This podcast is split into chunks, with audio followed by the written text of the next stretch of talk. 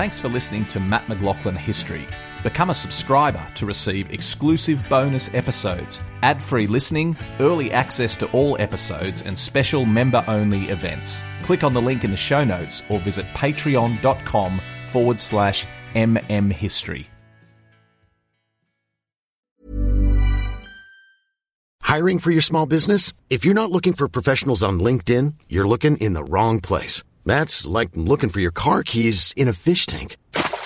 LinkedIn helps you hire professionals you can't find anywhere else, even those who aren't actively searching for a new job but might be open to the perfect role. In a given month, over 70% of LinkedIn users don't even visit other leading job sites. So start looking in the right place. With LinkedIn, you can hire professionals like a professional. Post your free job on linkedin.com/people today.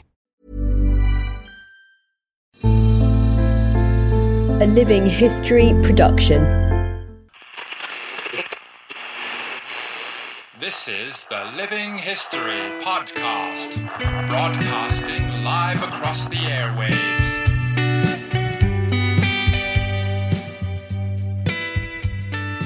Hello everyone, welcome again to another episode of Living History, and like always, thank you very much for the feedback you've sent in from the recent episodes. We always love hearing from you, so please reach out to us on Facebook or Twitter are the two main ways you can contact us and let us know what's happening in your world. Let us know if you've got any ideas for upcoming podcasts. We love getting your feedback about ideas for podcasts. And this week we have yet another exciting and interesting episode, a little bit of a departure from the hardcore military history we've been doing lately, but I think you're really going to enjoy this one. It's a fascinating story that I didn't know very much about, and I think as Australians, we should say that none of us know enough about this story. We're talking about British atomic testing in the middle of the Australian desert in the 1950s. Just an extraordinary chapter of our history. And here to tell us all about it is someone who's got a new book on the subject. It's Dr. Elizabeth Tynan. Elizabeth, thank you for joining us to talk about these atomic bomb tests. Lovely to be here, Matt. Nice to meet you. Now, you've got a new book out on the subject. You've already written a great book about the subject, but you've got yet another one out, which is here, The Secret of Emu Field. And I've got to say, I'm professing my ignorance, but a story I'd never heard of. And I think really that's the point, isn't it? I mean, I think as Australians, we would say we just don't know enough about this story. It's quite remarkable that it's fallen through the gaps of history. I couldn't agree more. It's extraordinary. The subheading, of course, is Britain's Forgotten Atomic Tests in Australia. And it has really struck me as a researcher of atomic testing history in this country that these particular tests were so far under the radar. And they were certainly overshadowed by what was to come. They predated Maralinga by 3 years, but they were in many ways, and I make the argument in the book, in many ways more disruptive and more devastating to the people of the area than even Maralinga, and caused a great deal of hardship and harm to people in the area. So I think it's time we all knew the name Emu Field. Well, set the scene for us. Let's look at the big picture. What were the British doing? Why were they even here? And how did they come to be setting off nuclear bombs in the middle of the South Australian desert? It's the most interesting story, and it's a story of contingencies, I suppose, things that happen that cause ripples somewhere else. So we have to actually track back, and I'll just do this briefly, but track back to the very beginning of the Second World War, when much of the basic physics around the possibility of atomic weaponry was being developed and thought about and worked on in Britain. And that included a number of refugee physicists who had escaped Nazi Germany and had come to Britain for refuge and continued their work. And just as the war was beginning, physicists were starting to publish extraordinary ideas around the possibility of nuclear fission. And this led to certain people starting to think about the possibility of this physical phenomenon being turned into a weapon. There was a memorandum that was prepared by two refugee scientists who were working at Birmingham University that was very simple. It was a 3 or 4 page memo, but it set out the possibility of an atomic weapon. And that memo was conveyed to the very top of the British government, to the Prime Minister. And we believe that Mark Oliphant had a role he was working over in the UK, the great Australian physicist Mark Oliphant was working in the UK at the time, that he had a role in making sure that people in the British government understood the implications of this. Fairly soon after that, the British embarked on what was to become the very first atomic weapons development and research organisation, and it became known as Tube Alloys, which was a deliberately enigmatic name that was meant to sound boring. It sounded like an industrial organisation of some kind, but within that they did, hiding in plain view in laboratories around the country, they did the basic work that proved that it was possible using uranium-235 to create a serviceable weapon. Then, of course, the war started. Scientific publication had to shut down because it became apparent that this information was also available to Nazi Germany. And ultimately, the ideas, the technology went over to America, where the Manhattan Project was created. Now, a carefully negotiated agreement between Britain and America, the Quebec Agreement, enabled a mission of British scientists and technologists to join the Manhattan Project, and it was led by a fellow called he wasn't Sir then, he was Professor William Penney. And within that group of British scientists, unknown to the authorities at the time, were some spies. These were physicists who had an ideological position that scientific knowledge, physics knowledge, should not be kept secret, that it should be shared, and that they believed that the Soviet Union, for example, who they were working for, had every right to this information. And of course, as we know, the Manhattan Project was successful. The bombs were dropped on Hiroshima and Nagasaki in 1945. In 1946, the first of the British spies was uncovered, Alan Nunn May. And that led directly to US legislation called the McMahon Act, which made it illegal for America to work with other countries on nuclear weapons development. And Britain was very wrong-footed by this. They believed that they would continue working with the Americans as they had done during the war in the Manhattan Project. They thought that that would just continue. And they were all set to go. William Penney, the great British physicist, mathematical physicist, very inventive brain. He was already working with them in the Pacific, but he had to be sent home.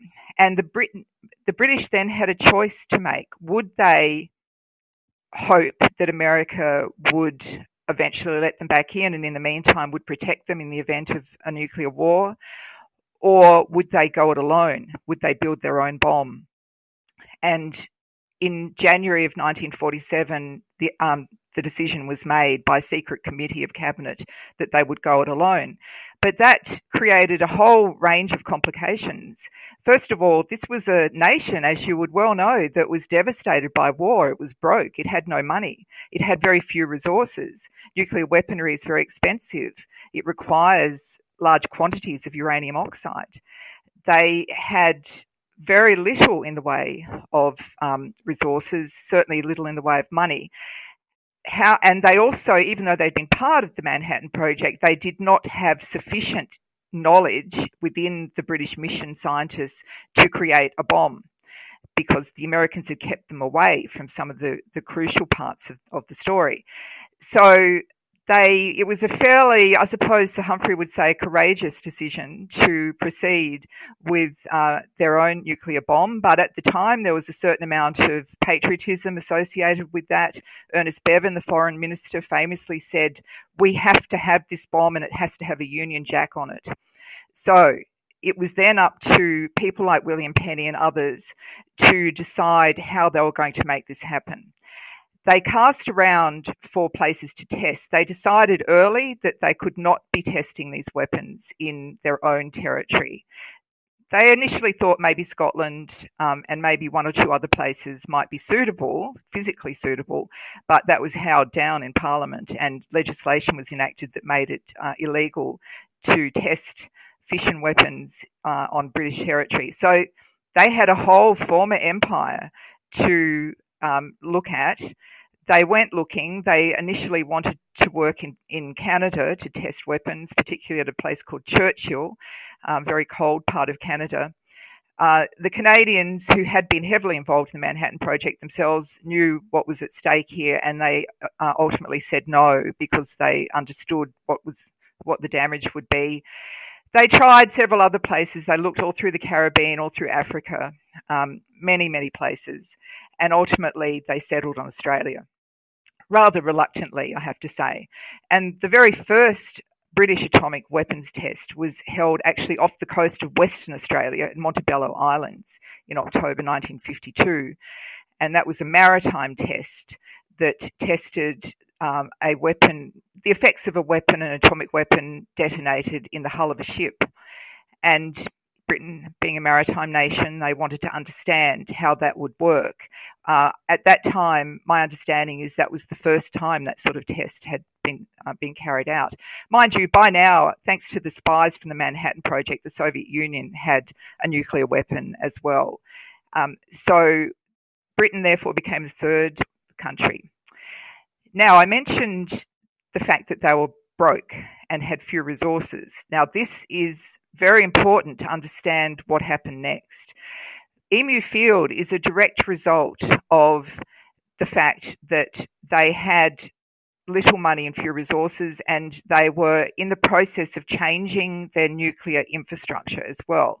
So they had the Windscale reactor, which you probably heard of, later became Sellafield, had a nasty accident in the mid-50s, but this was before then. But they were changing their infrastructure away from Windscale, which created weapons-grade plutonium for atomic weaponry.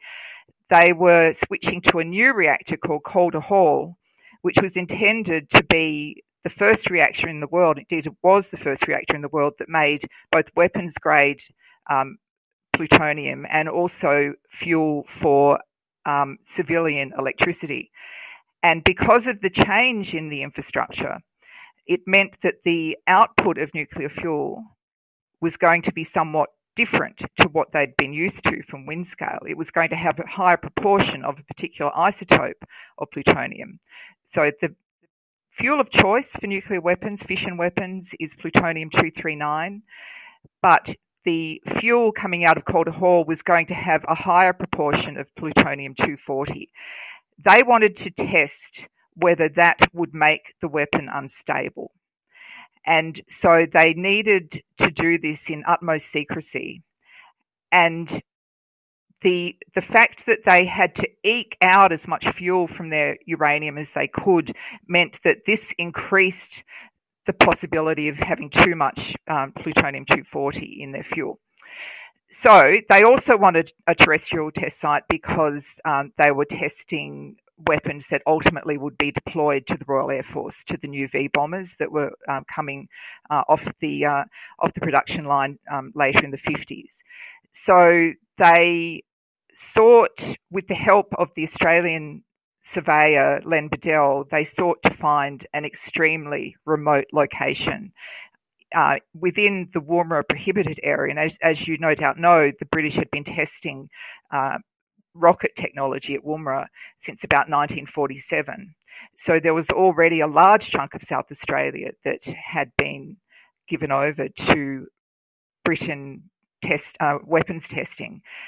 So they looked at the far reaches of the Woomera prohibited area, and Len Bedell located a clay pan, which was about 1.6 kilometres long and was flat and could land military aircraft. And that was the key to choosing that particular area. It was a very difficult location, though, because they had no road access. The clay pan, yes, you could land aircraft there, but in wet weather or in difficult conditions, it became very dangerous to do so. And ultimately, they built an all-weather strip alongside the clay pan because they had a huge volume of traffic coming into Emu as soon as they located it on the map. So that's how it all started. They They had decided on emu even before the hurricane test in 1952 at Montebello, but then they had to make it happen very, very quickly after that. So how many weapons did they detonate at Emu Field during the time that they were using it? They detonated 2 full-scale fission weapons and then 5 minor trials, as they were known, of in a series called Kittens, which sounds all very cuddly, but it certainly wasn't. These were initiated trials that were very toxic and nasty. So 5 Kittens trials, but the full-scale weapons were the Totem series. So there was Totem 1 and Totem 2 that were both detonated in October of 1953, 12 days apart. And in particular, Totem 1 did a huge amount of damage, lasting damage. They both, though, created huge fallout that came as far as Townsville, where I'm sitting today. How would you like to look 5 years younger? In a clinical study, people that had volume added with Juvederm Voluma XC in the cheeks perceived themselves as looking 5 years younger at 6 months after treatment. Look younger, feel like you. Add volume for lift and contour in the cheeks with Juvederm Voluma XC. Reverse signs of aging by adding volume to smooth laugh lines with Juvederm Volure XC. For important safety information and to find a licensed specialist, visit Juvederm.com. That's Juvederm.com. Not for people with severe allergic reactions, allergies to lidocaine, or the proteins used in Juvederm. Common side effects include injection site redness, swelling, pain, tenderness, firmness, lumps, bumps, bruising, discoloration, or itching. There's a risk of unintentional injection into a blood vessel, which can cause vision abnormalities, blindness, stroke, temporary scabs, or scarring. Talk to a licensed specialist to find out if it's right for you. Burrow is a furniture company known for timeless design and thoughtful construction, and free shipping, and that extends to their outdoor collection. Their outdoor furniture is built to withstand the elements, featuring rust-proof stainless steel hardware, weather-ready teak, and quick-dry foam cushions. For Memorial Day, get 15% off your Burrow purchase at burrow.com/ACAST and up to 25% off outdoor. That's up to 25% off outdoor furniture at burrow.com/ACAST.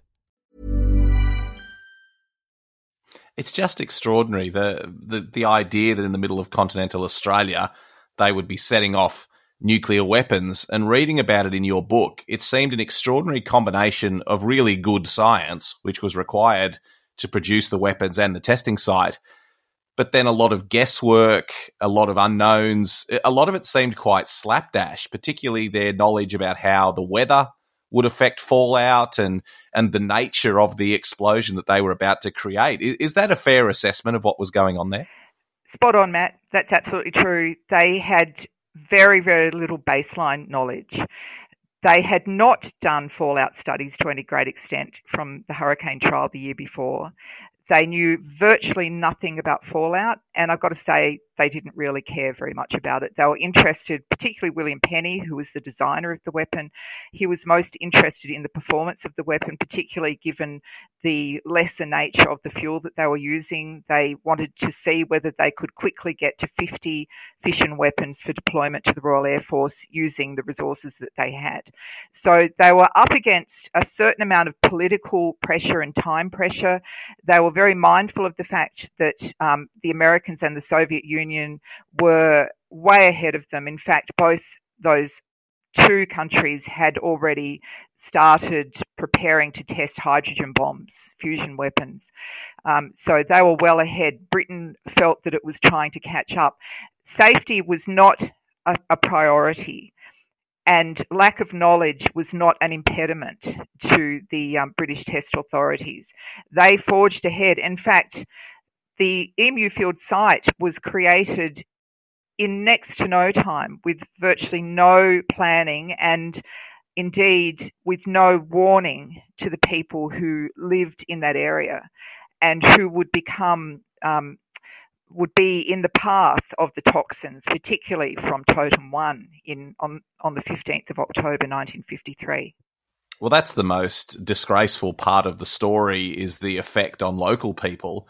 Tell us a little bit about who was living in the area and what effect these blasts had on them. Emu Field itself is a fairly small area and there were no permanent habitations precisely in that area. But as you know, the toxins from nuclear weapons spread far and wide. There were many Aboriginal people living in the vicinity.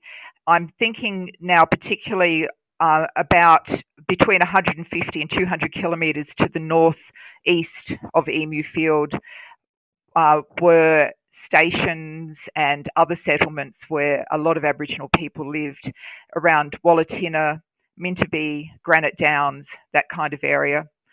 And also off to the northwest, there was a mission called Ernabella, where many Aboriginal people lived. Also, October was the hunting season, and many Aboriginal people were on the move at that time. They were hunting dingo pups, and they moved freely between waterholes. So we know that there are lots of people both living within range of the toxins, but also walking around the area hunting. So, but of course, there was little known about Aboriginal people at that time. They were not counted in the census. That did not happen until a referendum in the 1960s. They had little in the way of political representation. No data were collected on births and deaths or on their health. And so in this information vacuum, suddenly the British plonked down in the middle of their country with a highly dangerous set of experiments that was bound to cause harm, possibly death, and we believe that it did cause death to people and long-lasting harm. And very little concern. The British were incurious. They didn't seem at all troubled by the fact that this was the homeland of a marginalised people in this country. So they just went ahead. The only safety measure, and this was not one that was instigated by the British, but it was one instigated by the Australian government, was the deployment of a so-called native patrol officer, a single person, one person, Walter McDougall, to cover 100,000 square kilometres to try and warn people about the risks and to get them to stay away from this part of the country. Now, that's a doomed venture, and it's made more so by the fact that Walter McDougall, who was a genuinely good person and a heroic person in this story, but he knew virtually nothing himself about atomic weapons. He had no background knowledge about it. He could only try to explain the risks in terms that people in that part of the country might understand. And it was very hard for him to do that. He certainly did his best, and no doubt he did save lives. However, even people at Wallatinna, 170 kilometres away, actually were the worst affected, not necessarily people who are closer. So because of a phenomenon that is associated with Totem 1 called the Black Mist, which was a very strange phenomenon, although not unheard of in nuclear testing or in use of nuclear weapons. We know after Hiroshima there were reports of a black rain, which seem rather similar. The Black Mist rolled over Aboriginal communities about 5 hours after the detonation on the 15th of October. It was a greasy, black, strange miasma that sort of settled on the buildings and the trees. And they saw it coming. You know, the parents were urging their children to dig holes for themselves to get under, to shelter from it. People were covered in this sticky material. Now, these are people who are very much in tune with their environment. They understood dust storms and, you know, fogs and things like that. They had never seen anything like this before. It was a toxic and very strange, unnatural mist that descended upon them. We still don't know precisely what was in it. There's some suggestion that it might have been a nasty substance called cobalt-60 that was a product from the fission reaction mixing with the cobalt 59 in the towers themselves that might have that might have been a product of the reaction, and that is a particularly nasty substance. We don't know for sure though exactly what it is because it was not investigated at the time. It was only later very courageous people, most especially Yami Lester, who was a child at the time, who was at Wallatinna, and he later became an activist and someone who fought very hard to get investigations into this, and he was one of the people who was responsible for prompting the Royal Commission that was held in the mid-1980s to investigate what happened. But it was a particularly nasty event that almost certainly killed people, although once again we do not have baseline data about of health statistics from that area, but anecdotal evidence is overwhelming, and a lot of that evidence was presented at the Royal Commission. Well, you mentioned the Royal Commission, Liz, which sounds, given the scale of the disaster that occurred there, it sounds like a Royal Commission was very much in order. Was anyone ever held to account in either Britain or Australia for this? Because the other part of the story that seemed remarkable to me was the Australian authorities seemed quite complicit in this whole thing. Australia seemed perfectly happy for Britain to come over and detonate untested nuclear weapons on our soil. So was anyone ever held to account for everything that was going on here? Not really. And by then, of course, the government responsible, which was the Menzies government, had long gone. The Menzies government, Robert Menzies, came to power in 1949, and only a year or so before the British first approached Australia. So they first approached Australia in September of 1950. For permission to test at Montebello. And Menzies at that point took the call from Clement Attlee, who was the then British Prime Minister, and agreed immediately without taking the matter to Cabinet. So that's a well-established fact that the very first test anyway was not something presented to Cabinet. It was certainly not presented to the Australian people either. And in fact, only three people knew, Menzies and two of his ministers knew about the British test for a very long time before anyone else knew.